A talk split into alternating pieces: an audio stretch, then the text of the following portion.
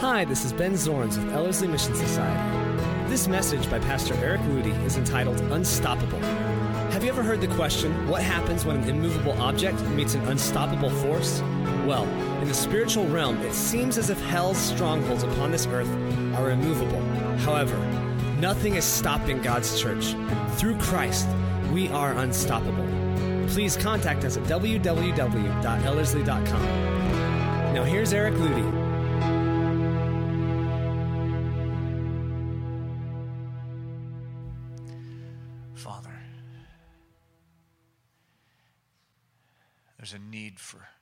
You to get the glory that is due your name. And for that to happen, Jesus Christ must be high and lifted up. And every knee must bow and every tongue must confess. Lord Jesus, you must be seen clearly. And I pray that you'd remove the scales that cover our earthly eyes this veil that separates this natural realm from the supernatural one when we see, when we see through it today, this morning. Lord, may we behold that you are good. May we behold your majesty and your beauty. May it change us. May it not just be information for our minds, may it be life altering substance for our souls. Come and dwell within us, Lord in reality, not in theory. We must have the presence of God. Otherwise, we cannot live out the Christian life. The standards, the commands, the level of righteousness and excellence that we are responsible to bear in bearing the name of Jesus Christ is too much for us. So we need the God who is everything excellent, good, and perfect, to enter in and do the work in and through us. Come, Lord Jesus, come. Come this morning and move upon your saints. May we not be the same when you are done working with us today. Take us forward. It's in the precious name of our great King that we pray. Amen.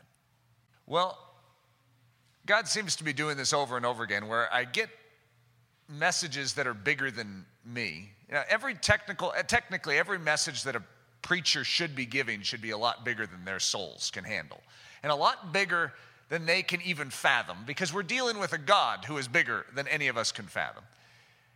But at the same time, there's usually sort of a sense of understanding because you've spent time basking in it for a while. But in this particular message, there's this forward push that God is doing within me, and He is moving me in the direction of what this message is. And it's, it's dangerous, it's exciting, it's thrilling, but it's epic in its size. Now, I'm very attracted to epic things. Anything epic in the Bible, I like it. It's like a moth to a flame. I just like flutter around it and I hang out there. If there's any language that is epic in the Bible, I find myself gravitating to it. Uh, the, the, word majesty in and of itself, majestic. I flutter around that word. Anytime I see it, ooh, there it is, and I flutter. Uh, it's, and so this is a message that is built with an epic tone, and it is just so much bigger than I have a clue how to pass along to you. So we'll just give it our best shot uh, this morning. Uh, but it's, it's called Unstoppable. You know, I gave a message over this past summer called Immovable. Sounds sort of similar, doesn't it? But immovable and unstoppable are actually two different things. They're both a part of the kingdom of heaven, they're both attributes of the church of Jesus Christ. But one, immovability, has the mental picture of fixing our feet, our spiritual feet, on the truth of Jesus Christ, on the rock. And if He says it, we believe it. Now, what if all the natural realm around us defies the reality of what's in the Bible? What if every scientist gathers together and says, But we have evidence to say that what is in the Bible is not true? Immovability does not shudder at such a thing. It stands firm and it says, My God is true, and let every man be a liar. That's immovability. And when you start fixing your spiritual feet to rock, the enemy will come in like a flood. I gave that message uh, over the summer. That afternoon, we had what would be the equivalent of a Colorado monsoon. and my basement flooded. Dead serious. I was talking about a man building his house upon the rock, and when the winds and the rains come and beat against your house, you will not be moved.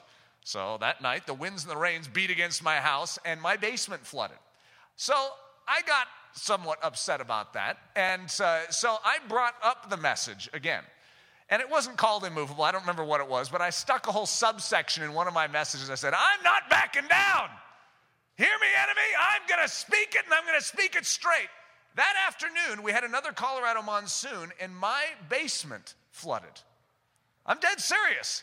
I did it a third time. Anyone who's been in Ellerslie knows and has witnessed this. I have stood on this position of immovability, and whatever it's doing in hell, it's sending off an alarm.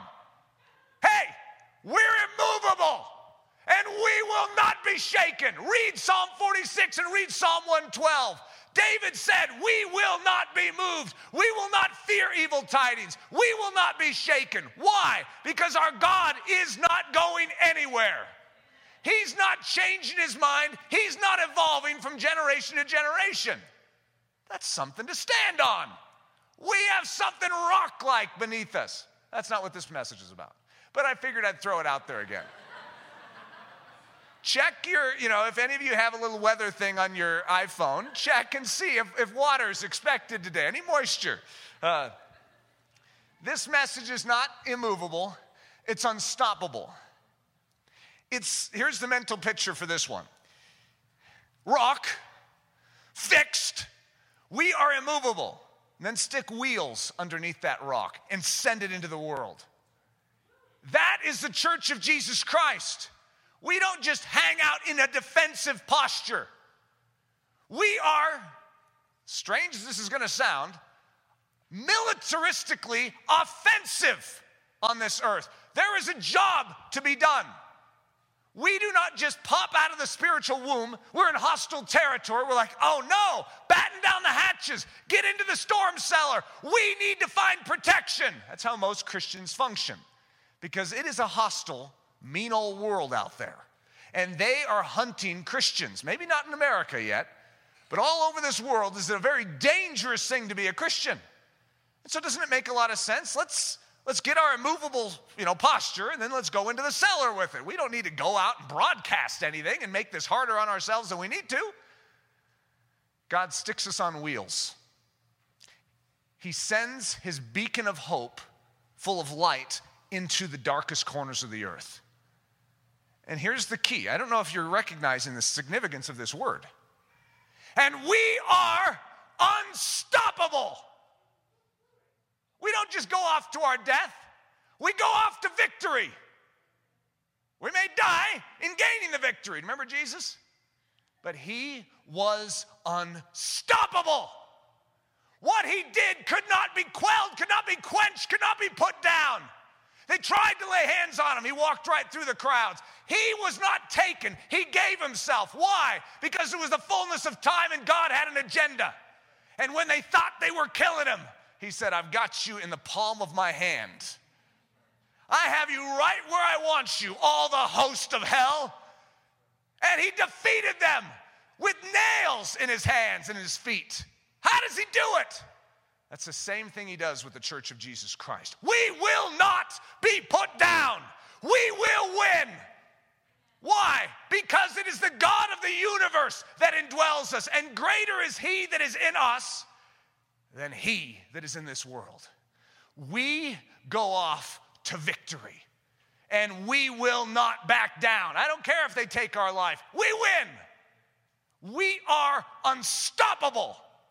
So I want you to start getting familiar with this word. I don't know what kind of alarm is going off in hell as I bring this up, but I tell you what, hell doesn't want you to know what's in this message. The paradox of virtue. We're going to get some raw materials out so Eric can settle down a little here. First, let's describe the courteous Christian.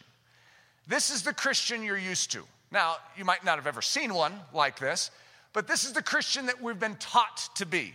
It's all true. There's nothing wrong with this list.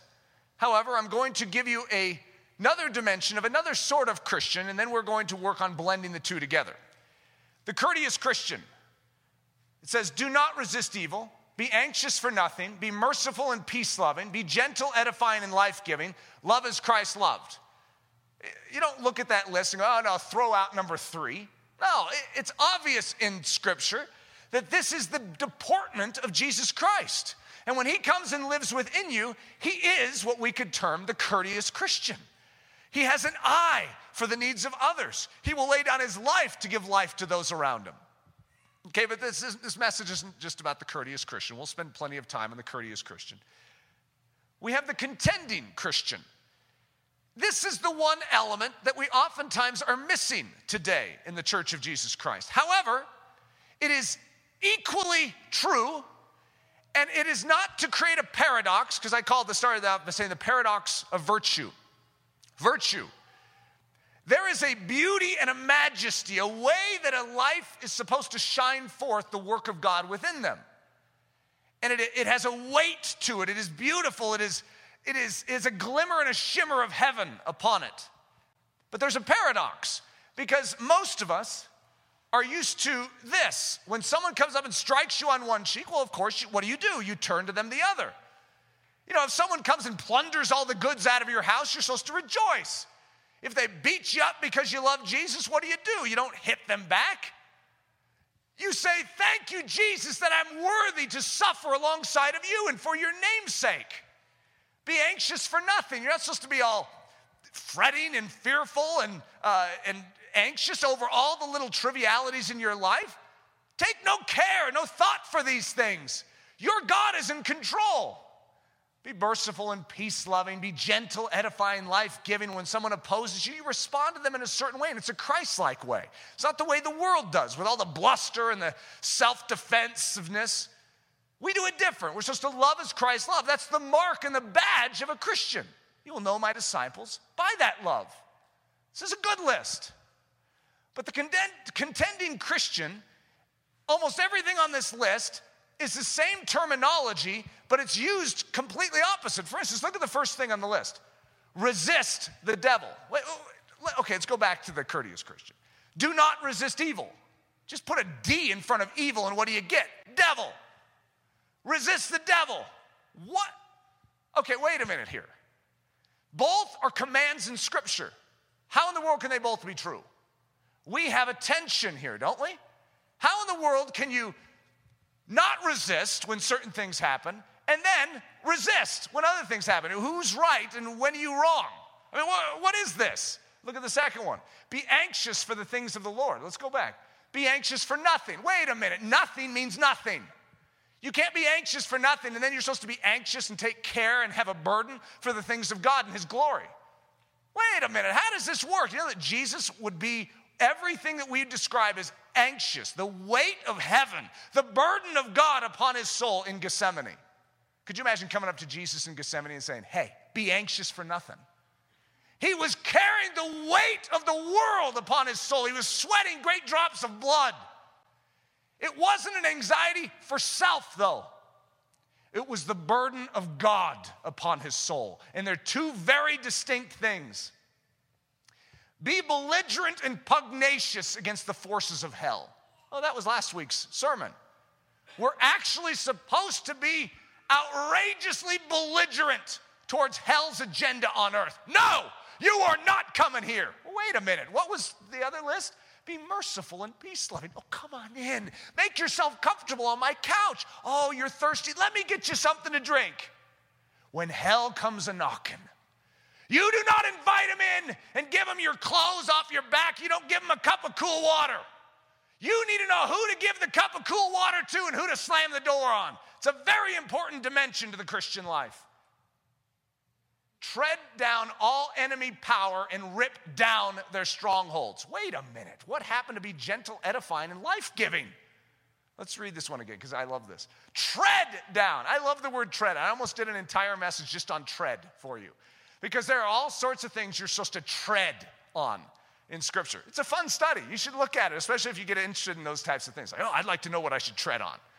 Oh, there's all sorts of good things we get to tread on. My favorite one all the power of the enemy. Yeah, that's good. Oops. Look at this bottom one hate that which Christ hated. Let's go back. Love as Christ loved. Now that's all sweet. That's courtesy. We want more of that. That's the badge of Christianity. So is this hate that which Christ hated. There are things in this earth that Christ hates.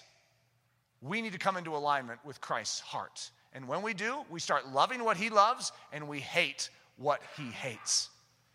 Both of these lists mark a Christian. You're not supposed to be a half baked one, you're supposed to be the full picture. There is a time to be courteous and there's a time to contend. What's what? Okay, the model shepherd. This is going to be my illustration for you. Let's see, is there, let's see if there's another line with this. He must know how to comfort and protect the sheep. The model shepherd. Imagine I'm a shepherd. I have some sheep. Now, my job as a shepherd is to show a great courtesy towards my sheep. You know that first list, the, the nice guy, Christian? Well, I'm supposed to give that nice guy, Christian, to my sheep. So, in other words, my sheep have a little, you know, uh, thorn in their what a hoof? Is that what sheep have? So, sounds funny. Suddenly i don't know how a sheep is built. But uh, if they have a little thorn in their hoof since no one's correcting me then it's my job as a shepherd to gently remove it to care for them. If one of them's having a rough day i pick them up and i hold them and i comfort them yeah i'm a good guy to my sheep. I take care of my sheep. My sheep receive my softness at the same time, if all I am is a nice big soft shepherd, you know, that hugs sheep and takes care of everything, and I'm just nice to everyone, suddenly a wolf comes into town and he's salivating over my sheep. And I'm like, oh, hi, wolf. How are you doing today? You want to come in for a meal? Why don't you come on in, sit down, have dinner with us? He's like, I'd love to. And little, you know, saliva's dripping down. You need to know when to close the sheep pen and when to show hostility.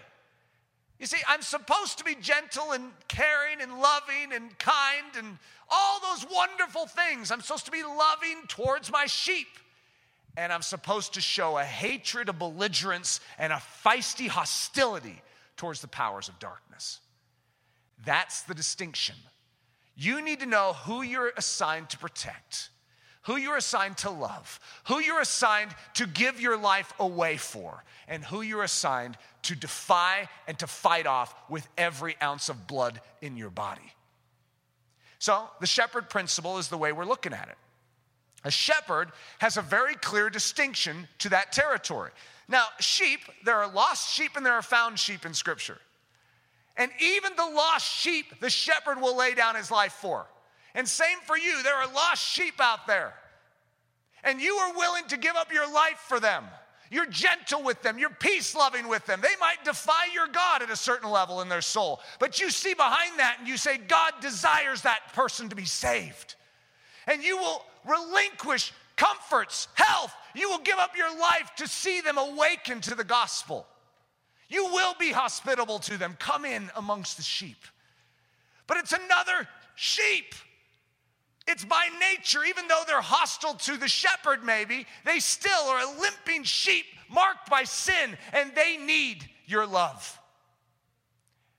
However, anything that is hostile to sheep in general, anything that is out to destroy the sheep pen of Jesus Christ, you are responsible.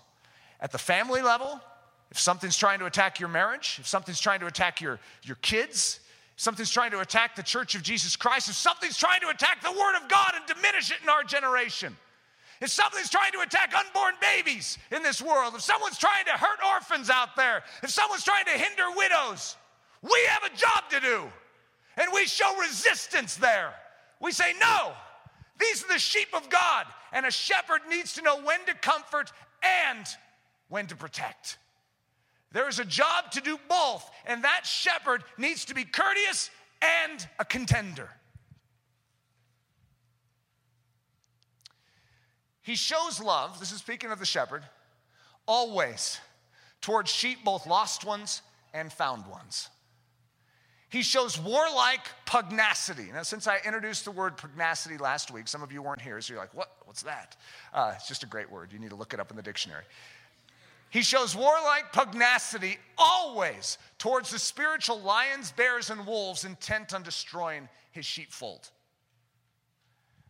Okay, now I'm going to introduce you to something. We'll call it the Sheep Brigade. Can you think of a stronger military force than a whole bunch of sheep? Uh, it's like this resounding war cry. All the sheep stick their hooves up in the air and they're like, and all the powers of earth and hell, like, no. All the, all the wolves, bears, and lions are scampering into the woods because the sheep brigade is on the move. It sounds preposterous, doesn't it? That is God's chosen vehicle for bringing glory to his name. He gathers a whole bunch of ridiculous sheep together and he makes and he marshals for himself an unstoppable military force. So, my subtitle The Unstoppable Military Force of Dumb, Woolly Creatures. There's a humor in it, and we're supposed to laugh at this. God did this purposely because what he's doing with this unstoppable military force of dumb, woolly creatures is he's defying and mocking all the powers of earth and hell. With one breath, he could blow them over. But he chooses to mock them through our obedience and faith. And when we marshal together in obedience to our King, he literally holds them in contempt. And I've used this illustration before, but can you think of anything more insulting to a wolf than to be taken down by a sheep? How embarrassing is it? You know, the wolf is trying to show off for his other wolf pals, and he comes in and know, trying to come up against the sheep, and the sheep looks up at him and goes, You know who my shepherd is? He I have authority over you. And the wolf's like, oh, Who is your shepherd? Jesus Christ. The wolf's like, oh no. And then that sheep, you know, sort of gets a little running start, bumps into him, and the wolf goes tumbling down. And the wolf is like paralyzed down. And the sheep comes up, sticks its, its jaws, its jowls right over the next throat, and says, You can't do anything. You stop your work, you get out of town. And that wolf's like, Oh, okay. And all the pals in the back are like, Oh, he got beat by a sheep. That's the point. We aren't powerful in and of ourselves. We have no authority in and of ourselves. A sheep can't defeat a wolf, but now he can. Same old sheep, we're still helpless. If we try and do it in our own strength, we lose. But if we tap into the strength and the authority of that almighty shepherd, those wolves go down. Okay, so here's our short list of the sheep brigade, okay? So what I have is I have, oh, about five different subcategories. And with each of these subcategories, it's, it's the huge description of this almighty military force of sheep. This is what the Bible says about this unstoppable force. Okay, so when I use the word immovable, it's impressive. But when we start talking about unstoppable, and then we start throw in sheep, it's, it's absolutely lunacy. Okay, for instance, the Israelites go across the Jordan River into the land of promise, and there's a hostile uh, fortress, stronghold known as Jericho. And God says, March. He doesn't care what we look like. You ever notice that? He is holding in contempt the powers of the enemy. And when those walls of Jericho fall, who gets the credit? The men that marched? The sheep brigade? Everyone knows it couldn't have been the sheep brigade. It's the God in the sheep brigade. It's the God that knocks down the walls. It's the God that is empowered through the obedience and the faith of his men and women.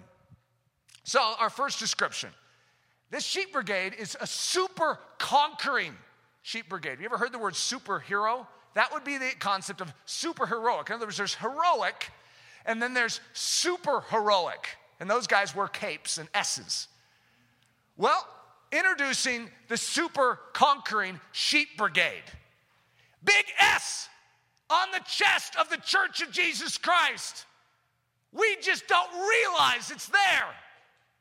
Jesus has given us all that we need for life and godliness, everything that is needed. It says He ever lives to make intercession for us, to stand to be strong for us. It says He will save us to the uttermost. Everything that we need along the way, to the uttermost degree, He will save us. He will deliver us. He will bring us through this battle. You have God fighting for you. S, super conquering. So they are more than conquerors in Romans 8:37. Great scripture, by the way. Bequeath, this, uh, this sheep brigade is bequeathed with all power and all authority. They are seated in Christ Jesus in the heavenly position of power and authority, as it says in Ephesians 2. They are given power over all the power of the enemy, as it says in Luke 10, to tread upon their high places, as it says in Deuteronomy 33. This sheep brigade is immovable and invincible. They are able to repel all the fiery darts of the enemy, able to tread on lions, adders, serpents, scorpions, and dragons, able to drink poison and be unharmed a thousand shall fall at their side and 10,000 at their right hand, but it shall not come near them. There shall not a hair of their head perish. Jesus gives unto them eternal life, and they shall never, neither shall any man pluck them out. They shall never perish, neither shall any man pluck them out of his hand. I don't know that most of us look at these scriptures as anything but good poetry in the Bible. You know that God is making it very clear that He's building an unstoppable military force. Are you willing to be a part of it? I don't care how powerful, how big the regime of Islam is today, it will fall before the unstoppable military force of the Church of Jesus Christ when the Church of Jesus Christ is as it ought to be. I don't care how strong some of the lobbies, the political lobbies, are in this country. They are not strong enough to stand against the unstoppable sheep brigade known as the Church of Jesus Christ when we rise up and believe once again. The church is suffering from unbelief today because the Bible says it clearly. All of us are like, I've never seen that. I'm not going to be the one to stick my chest out because I'm not seeing the S there. Jesus has the S on his chest. You get inside of Him. You are clothed in Jesus Christ. You get into the almighty headquarters of God, known as the Holy of Holies. And there is a treasure chest, an armory. He opens it up and He says, Everything you will need. Dress yourself in it. You have armor, you have a shield, you have a helmet, you have a sword, you have things to you, boots of iron and brass to stick on. You have everything you need to trample upon all the powers of earth and hell. Take it, live it, Stick it down the enemy's throat.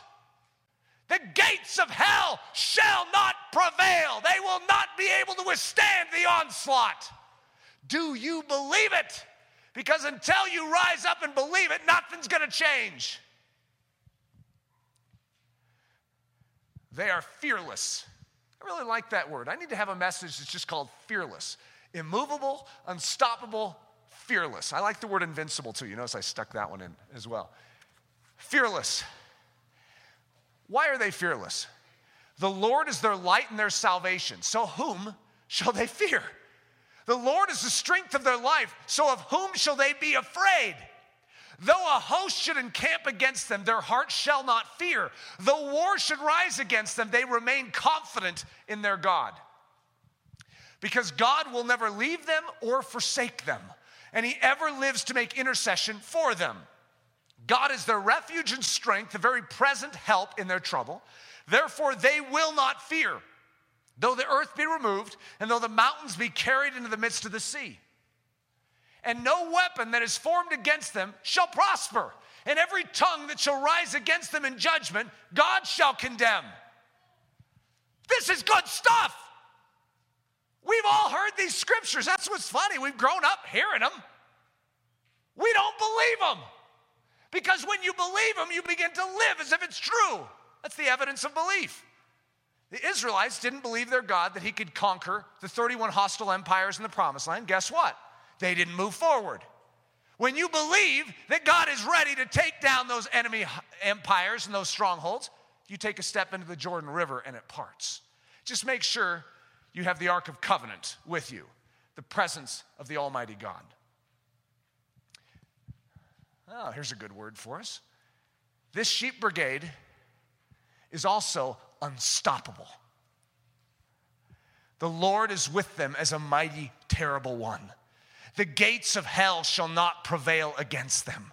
Whatsoever they shall bind on earth shall be bound in heaven, and whatsoever they shall loose on earth shall be loosed in heaven. And there is no restraint to the Lord to save by many or by few. Greater is he that is in them than he that is in the world. Since God is for them, who can be against them? If God is for the church, who can stand against it? That is the definition of unstoppability. Because the enemy cannot stop our forward march. Let's prove it. Let's prove it in this generation. Because I can give a message like this. All the people that are listening in, you know, that don't have a high view of Christianity in the first place, they click on this online. They're like, what an idiot. The only way to shut that crazy trap out there is to live it, is to demonstrate the power of Jesus Christ in and through the believing saints. That is the way that all the earth will know that He is God, that all Israel will know that He is God. Their mouths will be shut, and if anything does come out, they'll say, The Lord, He is the God. We need fire to come down from heaven and consume the altar afresh in this generation. We need it, and we need it desperately because the church is anemic and we're weak and we're the butt of all jokes out there. We have the Word of God, and the Word of God has given us our marching orders. We know what to do, it's time we start doing it. The juggernaut. It's another word I really like. Uh, it's a dangerous word to work with because I, I was wanting to name the entire message the juggernaut. But since it's a word, wait till you hear the original etymology of the word and where it comes from. It comes from uh, the Hindus uh, and their god uh, Vishnu. Uh, they would stick him on a cart, this big god Vishnu, uh, some type of idol statue, and they'd take him through the streets of, I guess, India. And all the, if anyone didn't bow down, this the wheels of this cart would literally be mowed over them and they would be trampled to death. Anyone who didn't bow to the juggernaut was crushed beneath its wheels. I know that sounds absolutely horrible because you're saying, Eric, are you actually saying that that's what we do as Christians? Prepare yourself for my answer. Not of sheep. We don't trample sheep underneath the wheels.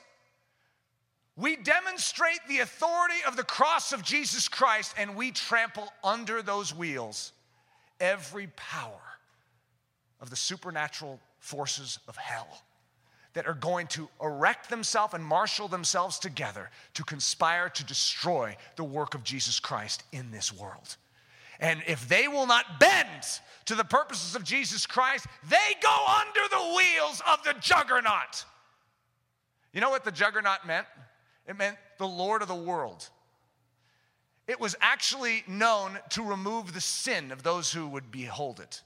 Isn't that incredible? The Hindus have it. What kind of thing is this?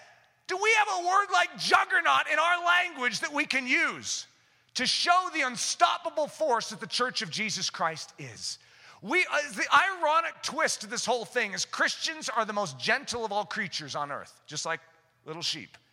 We're the most gentle of all creatures to our fellow men. And we are the most belligerent and warlike towards the powers of hell. Isn't that an incredible seeming paradox of virtue? And that's the reality of what takes place inside of us as Christians. We are warlike towards hell. We hate evil. And we love people around us to the point where they can spit upon us, they can nail us to crosses, we'll forgive them. What is this? It's the kingdom of heaven come to earth in and through the bride of Christ. So here's my description of the juggernaut it's an organized battalion of Christian soldiers separated for a definite season unto tactical travailing prayer and thusly assembled into a spiritual force through which the majesty of Christ's glory literally overpowers, swallows up, and tramples underfoot the powers of earth and hell that stand in defiance to God's almighty rule over the nations and the peoples of this earth. It's a kingdom built weapon of war, shaped by the Spirit of God to ruthlessly oppose the schemes of the devil and to see the glory of God made manifest in the earthly realm, and the lamb that was slain receive the reward of his suffering. God's juggernaut is unstoppable. it wields the full authority of the blood of Jesus Christ and is able through travailing prayer to see all opposition bend their knee in submission to the kingly authority of the Lord of heaven and earth. The word God selected in order to describe this unstoppable, invincible, more than conquering, fearless, God fashioned company of heroes is the church. God's church is the juggernaut. But God's church doesn't look like one today, which is why this sounds so ridiculous. It's like Eric is dreaming out there. He's just, you know, taking a whole bunch of scriptures and putting them together and trying to make it sound epic because he's just attracted to that sort of thing. The reason I'm attracted to that sort of thing is because God is attracted to that sort of thing and he's stirring within me. There's a growl in God's voice to me. Eric, rise up, be a man, stand for truth, be willing to die for truth. We need someone in this day and age who's willing to put it all on the line.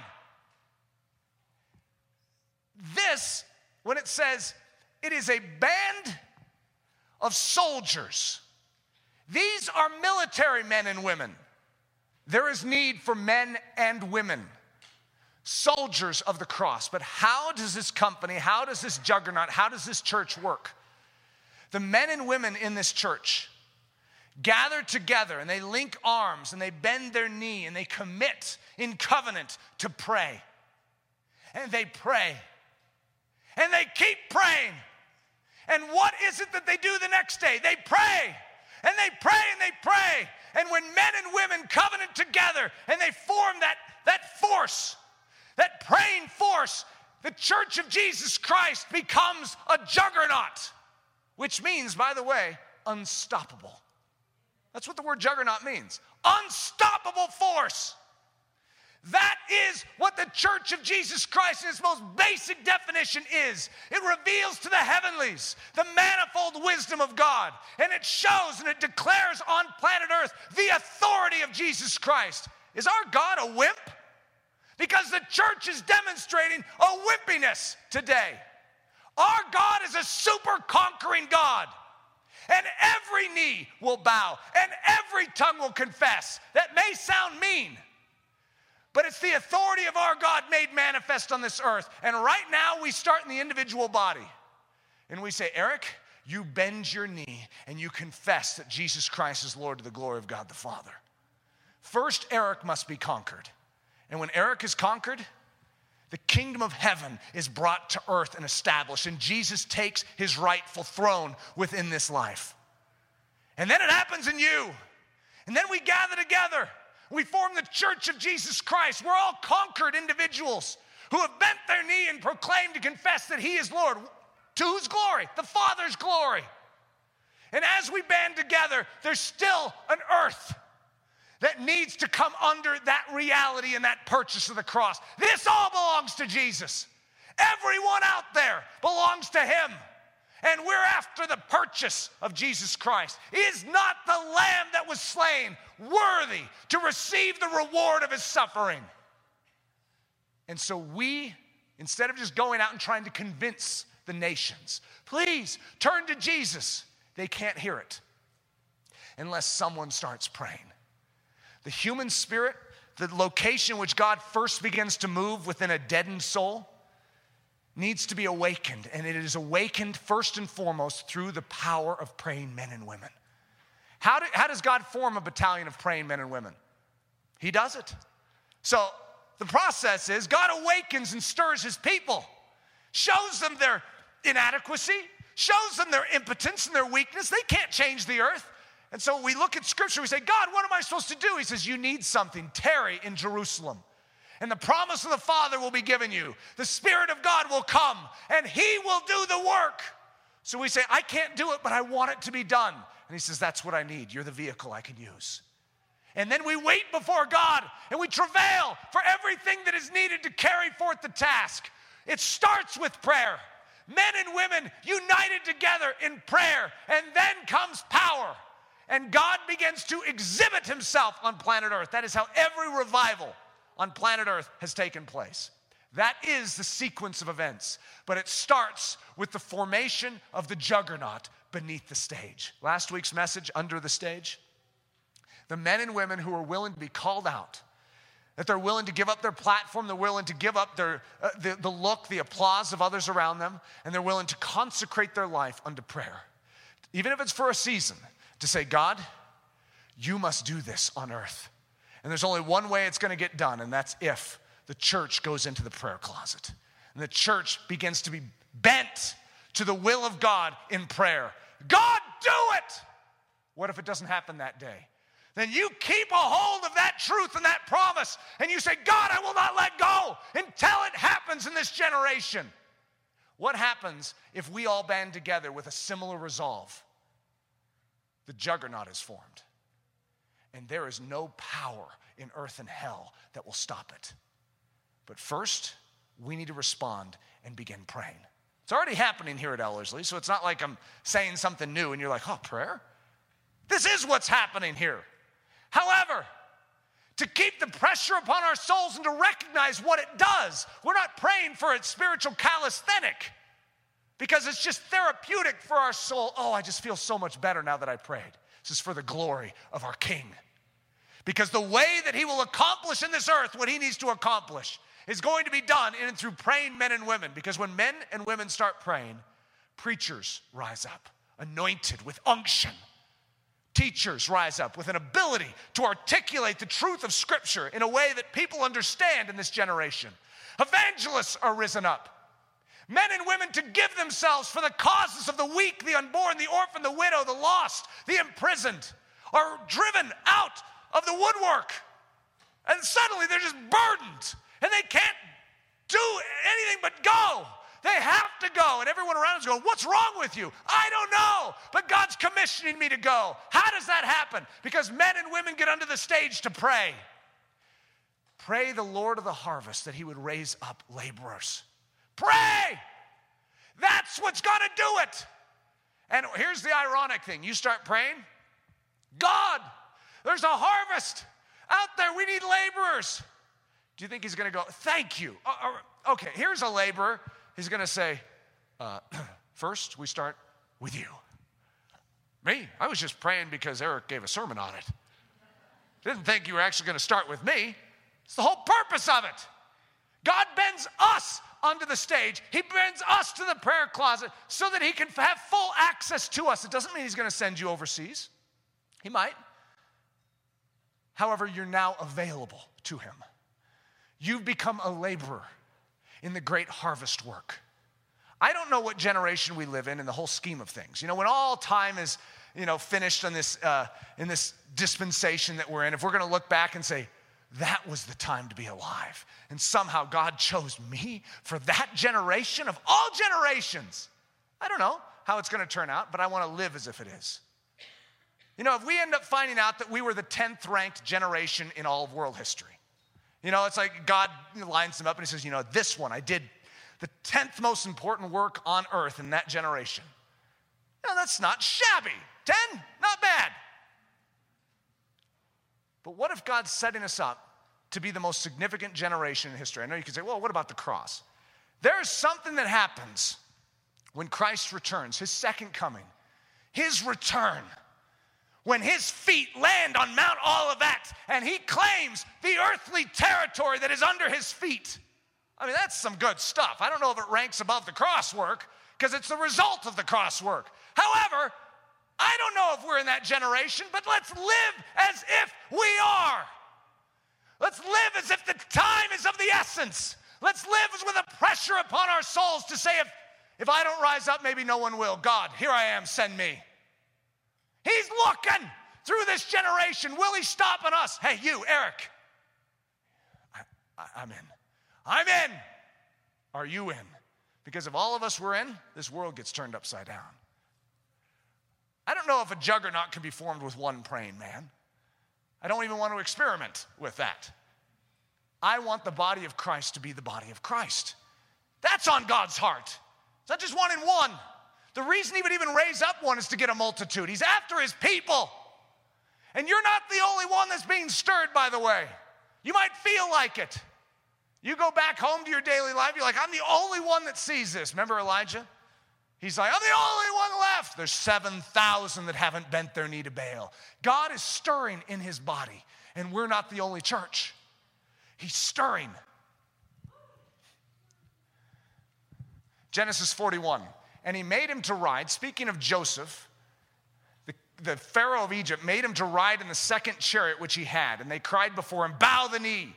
And he made him rule over all the land of Egypt. I just think it's a great picture of Jesus Christ, given the second chariot unto the Father. And he's given all authority over Egypt. Well, that's, that's about as good of a statement of the gospel as you could get, so I decided to throw it in there. Because literally, Pharaoh commands that as the chariot of Joseph is riding through the land of Egypt, bow the knee. If someone doesn't bow, what happens? Well, that's the equivalent of the juggernaut. Matthew 28 18. And Jesus came and spoke unto them, saying, All power is given unto me in heaven and in earth. No exception. All power. He is over all things. We exert that authority. That's a pretty big authority, by the way. Romans 14, for it is written, As I live, saith the Lord, every knee shall bow to me, and every tongue shall confess to God. That isn't even the Philippians 2 passage. That's a nice bonus one from Romans 14. Here's the Philippians 2 one that we all have grown to love. We just usually look at it as poetry for the end of all things, as opposed to realizing this is the person of Jesus Christ, and this is what he's doing in you. He has been exalted above every other power. He sits seated at the right hand of the Father. The only reason you're here, awakened to any of this, is because God has exerted this very stuff within your soul. And that is what we are mandated to bring into this earth. Wherefore, God also hath highly exalted him, speaking of Jesus, and given him a name which is above every name, that at the name of Jesus every knee should bow, of things in heaven and things in earth, and things under the earth, and that every tongue should confess that Jesus Christ is Lord to the glory of God the Father. I, this isn't an eschatological teaching.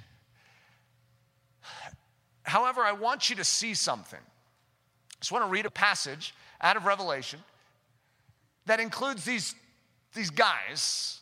We don't know who they are. In fact, a lot of speculation floats around in Christianity. Are they actual men or are they people groups? Is it the, the Old Testament believers and the New Testament believers? Is it uh, those that are in covenant with Jesus and, uh, you know, under the Jews and the Gentiles? Is it two men? Is it Moses and Elijah? You know, they have qualities that are similar. Well, I am not about to try and teach on that in the middle of this message. So that's not what I'm giving you. You're like, oh no, he's so close to it. I just want you to listen to the juggernaut ish realities of these two men. And I want you to see a picture of the kingdom of heaven in this. And I will give power unto my two witnesses and they shall prophesy a thousand two hundred and three score days, clothed in sackcloth. These are the two olive trees and the two candlesticks standing before the God of the earth. And if any man will hurt them, fire proceeds out of their mouth and devours their enemies. And if any man will hurt them, he must in this manner be killed. Let me read that again. And if any man will hurt them, fire proceeds out of their mouth. Hmm. That's a little odd. And devours their enemies. And if any man will hurt them, he must in this manner be killed. You don't mess with the juggernaut. You can't mess with the juggernaut. It is dangerous stuff messing with God's sheep. Remember, he's a good shepherd. He's not just a shepherd, he's a good shepherd. And if he's a good shepherd, he's very similar to David. And when that lion tried to grab a hold of one of David's sheep, he bolted after him and cracked open his jaw. Well, who are you messing with when you mess with the sheep of God? The sheep brigade is untouchable. The sheep brigade is immovable. The sheep brigade is invincible. And the sheep brigade is unstoppable. Why? Because the sheep brigade is shepherded by the good shepherd. I love it. These have power, speaking of the two witnesses, to shut heaven. That it rain not in the days of their prophecy, and have power over waters to turn them to blood, and to smite the earth with all plagues, as often as they will. Look at that line. I should have had it highlighted. As often as they will. You know what? I'm feeling like I'd like to turn some water to blood today. As often as they will. Now, these two witnesses, according to the rest of Scripture, if we're going to match them up, would have to be in perfect concordance with the nature of God. Just like Jesus, he did what God was doing. He didn't just come up with his own plan. But if God is stirring within them, that, that ocean there turns to blood. Whew, that's some power. And to smite the earth with all plagues as often as they will, and when they shall have finished their testimony, the beast that ascends out of the bottomless pit shall make war against them and shall overcome them and kill them. And their dead bodies shall lie in the street of the great city, which spiritually is called Sodom and Egypt, where also our Lord was crucified, so Jerusalem. And they of the people and kindreds and tongues and nations shall see their dead bodies three days and a half, and shall not suffer their dead bodies to be put in graves.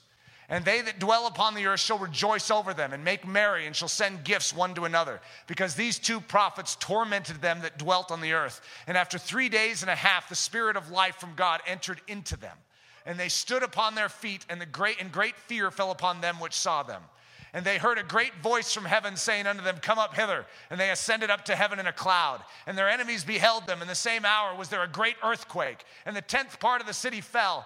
And in the earthquake were slain men of 7,000, and the remnant were affrighted and gave glory to the God of heaven.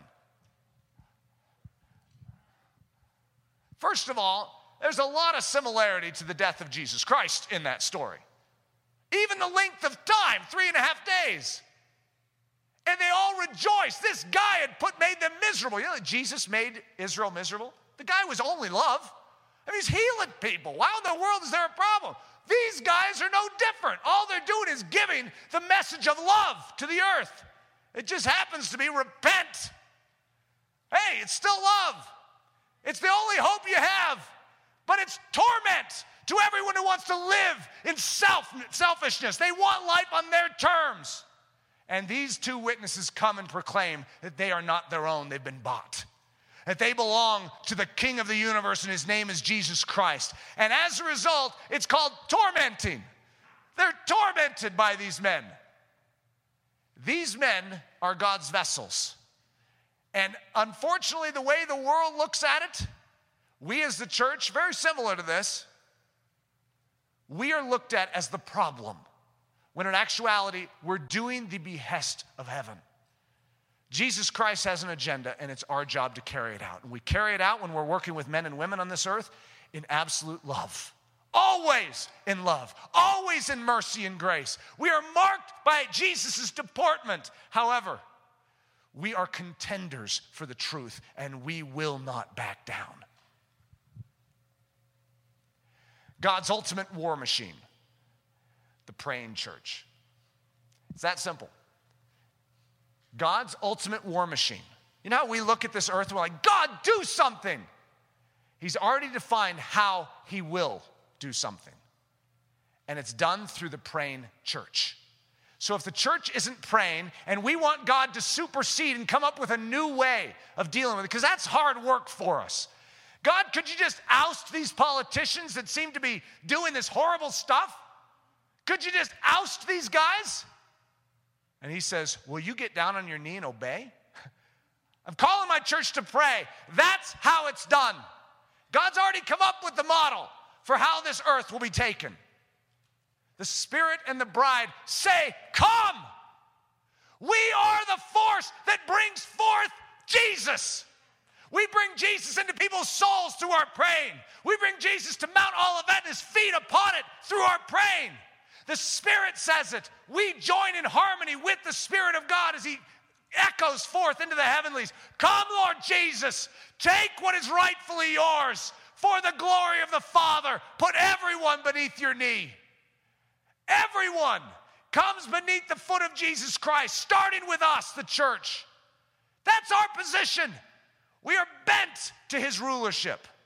But he is a, an amazingly benign and gentle dictator. He is. He's an absolute ruler. But boy, is he good. He is so gentle and merciful to his sheep. It's the ultimate place to be, enfolded in His grace.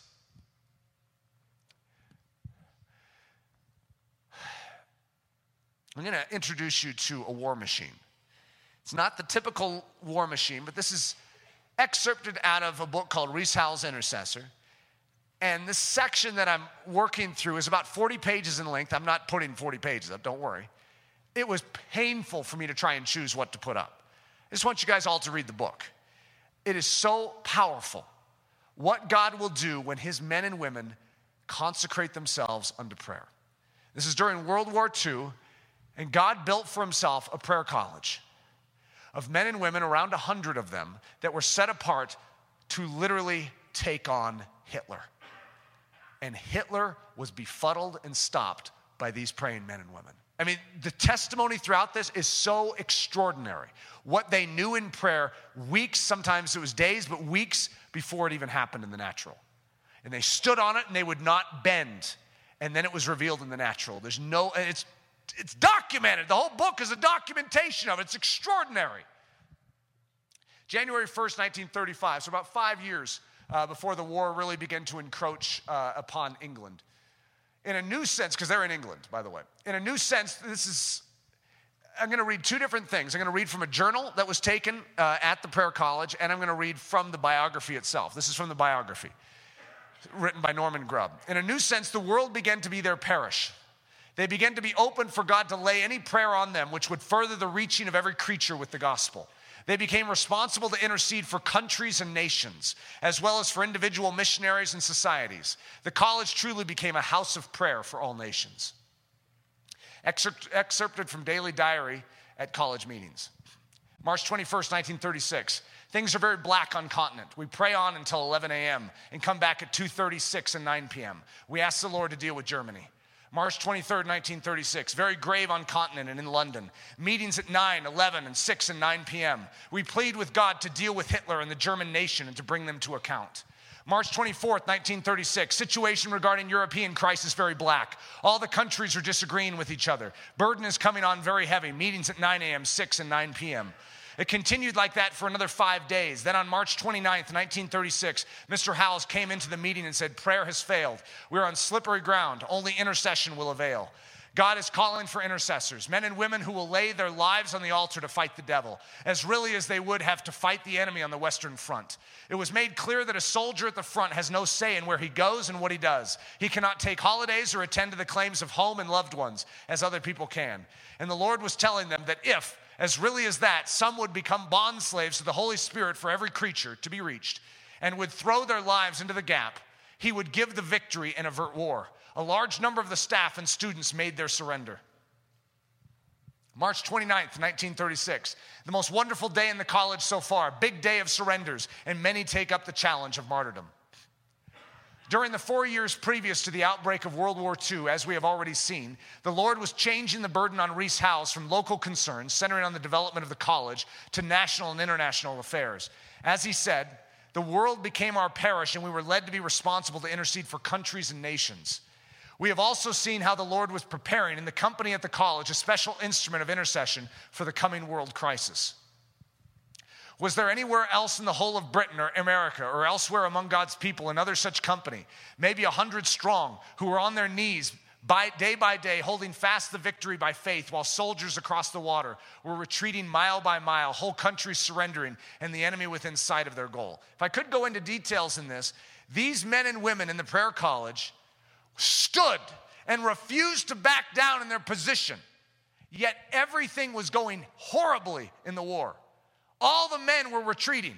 Everything was falling apart. And this prayer band of juggernauts literally stood their ground and would not back down. It's some of the most incredible testimonies I've ever read in my life. From this time on, through all the years of the war, the whole college was in prayer every evening from 7 o'clock to midnight, with only a brief interval for supper. They never missed a day. This was in addition to an hour's prayer meeting every morning and very often at midday. There were many special periods when every day was given wholly to prayer and fasting. May 18th, 1940. I want to fight this enemy again this weekend as if it were the end of civilization. You don't leave anything to chance in this.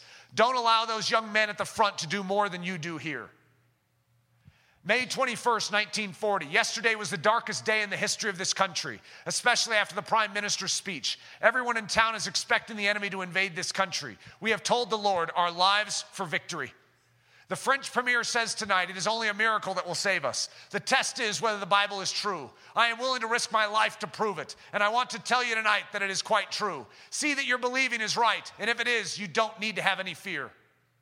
May 22nd, 1940. The world is in a panic today, and certainly we would be too, unless we were quite sure the Lord had spoken to us. The destiny of England will be at stake today and tomorrow. From the night of May 22nd, Mr. Howells no longer came to meetings. Other members of the staff took them. He went away alone with God to battle through, and as others have testified, the crushing burden of those days broke his body. He literally laid down his life. May 30th, 1940. Oh, for God to lift us up tonight. We are not to run into any panic thinking the Nazis are going to win. We may have to go through far greater sufferings, yes, but I am not going to doubt the final issue. We state in the plainest terms the enemy will not invade Christian England. And by the way, there was no possible way in the natural of that being true. And this man stood up before his congregation of praying saints and he says, Mark my words, we stand and the enemy will not prevail.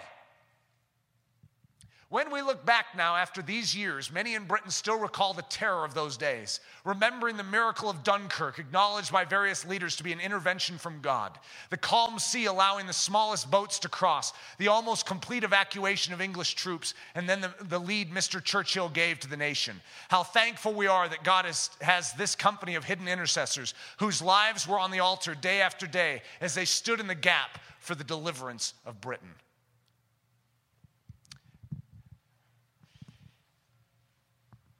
That is hardly a taste of what took place. And I want you to realize that the Nazis never did reach the shores of England. It was impossible. Some of the decisions that Hitler made befuddled Hitler. Hitler always followed what he termed the voice, capital V. He had a voice that led him, and the voice was never wrong. And when all of his council spoke one thing and the voice said something else, he would go with the voice. And every time he was proven right. But when it came to invading England, it's the one time he went against what the voice said because the voice said it's now.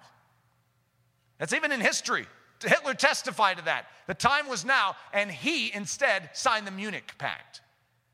He didn't even know why he was doing it.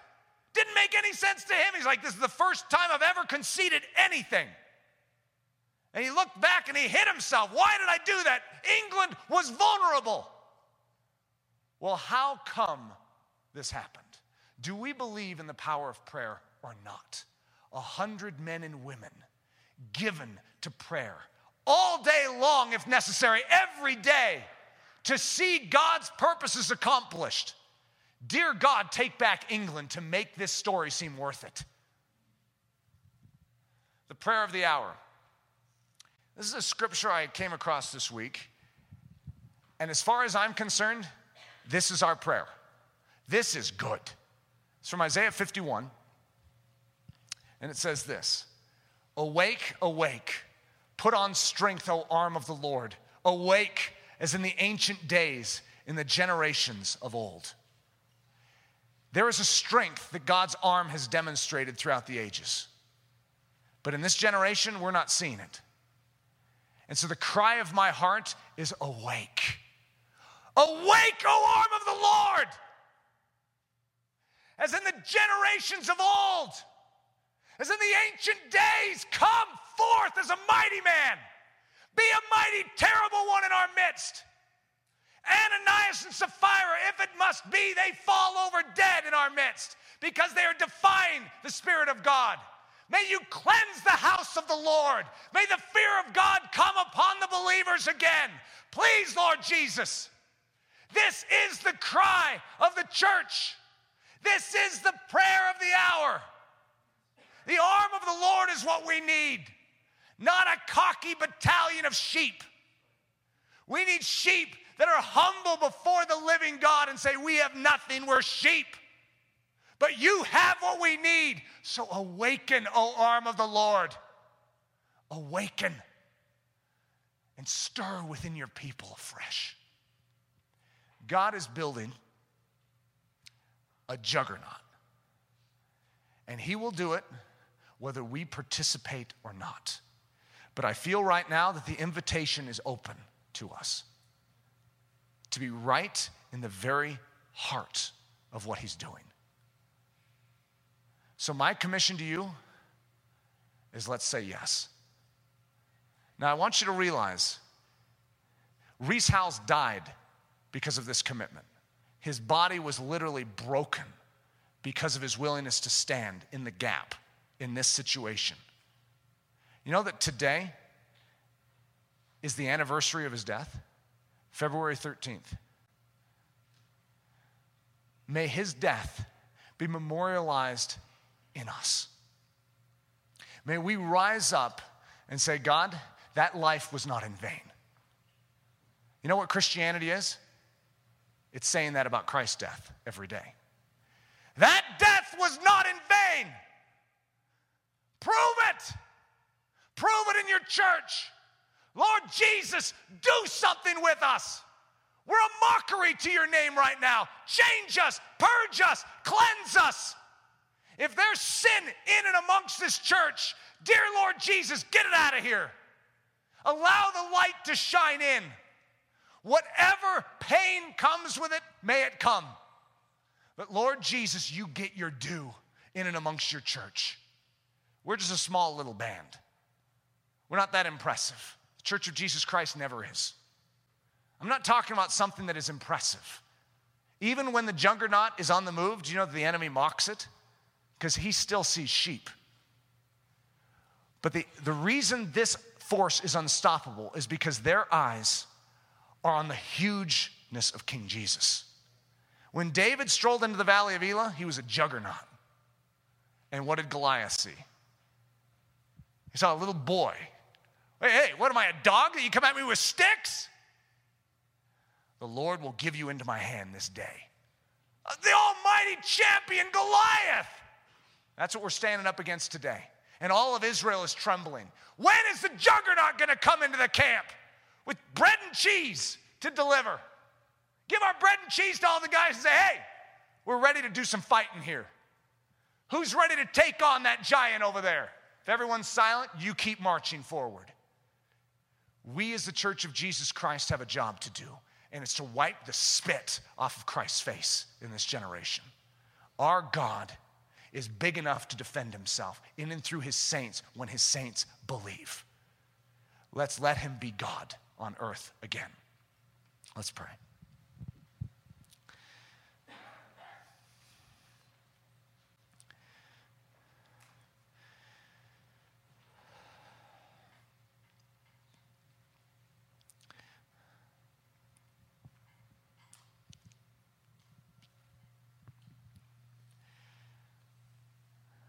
Father.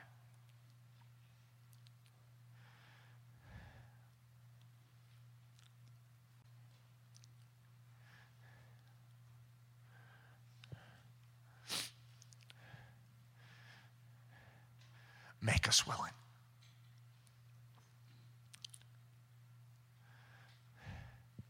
Make us contenders. Lord, we can't whip this up in our own souls. It must be you that does it in us. So, precious King of Kings, do the work that must be done to raise up the laborers for this harvest do the work that must be done to form your unstoppable military force. You're going to do it no matter what. But Lord Jesus, please don't pass by without taking recruits out of our midst. We want to fight alongside you.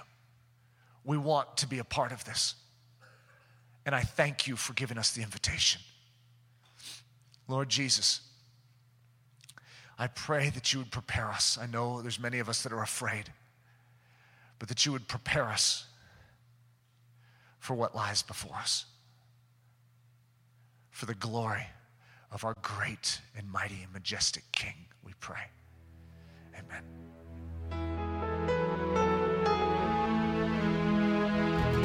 Thank you so much for listening to this message by Pastor Eric Ludy, pastor at the Church at Ellerslie in Windsor, Colorado. Please feel free to make copies of this message, but do not charge for these copies or alter their content in any way without express written permission. If you have any questions, comments, or just need more information about Ellerslie, please visit our website at www.ellerslie.com. Again, that website is www.ellerslie.com. For Ellerslie Mission Society, this is Ben Zorns, cheering you on as Christ cultivates his set apart life within you.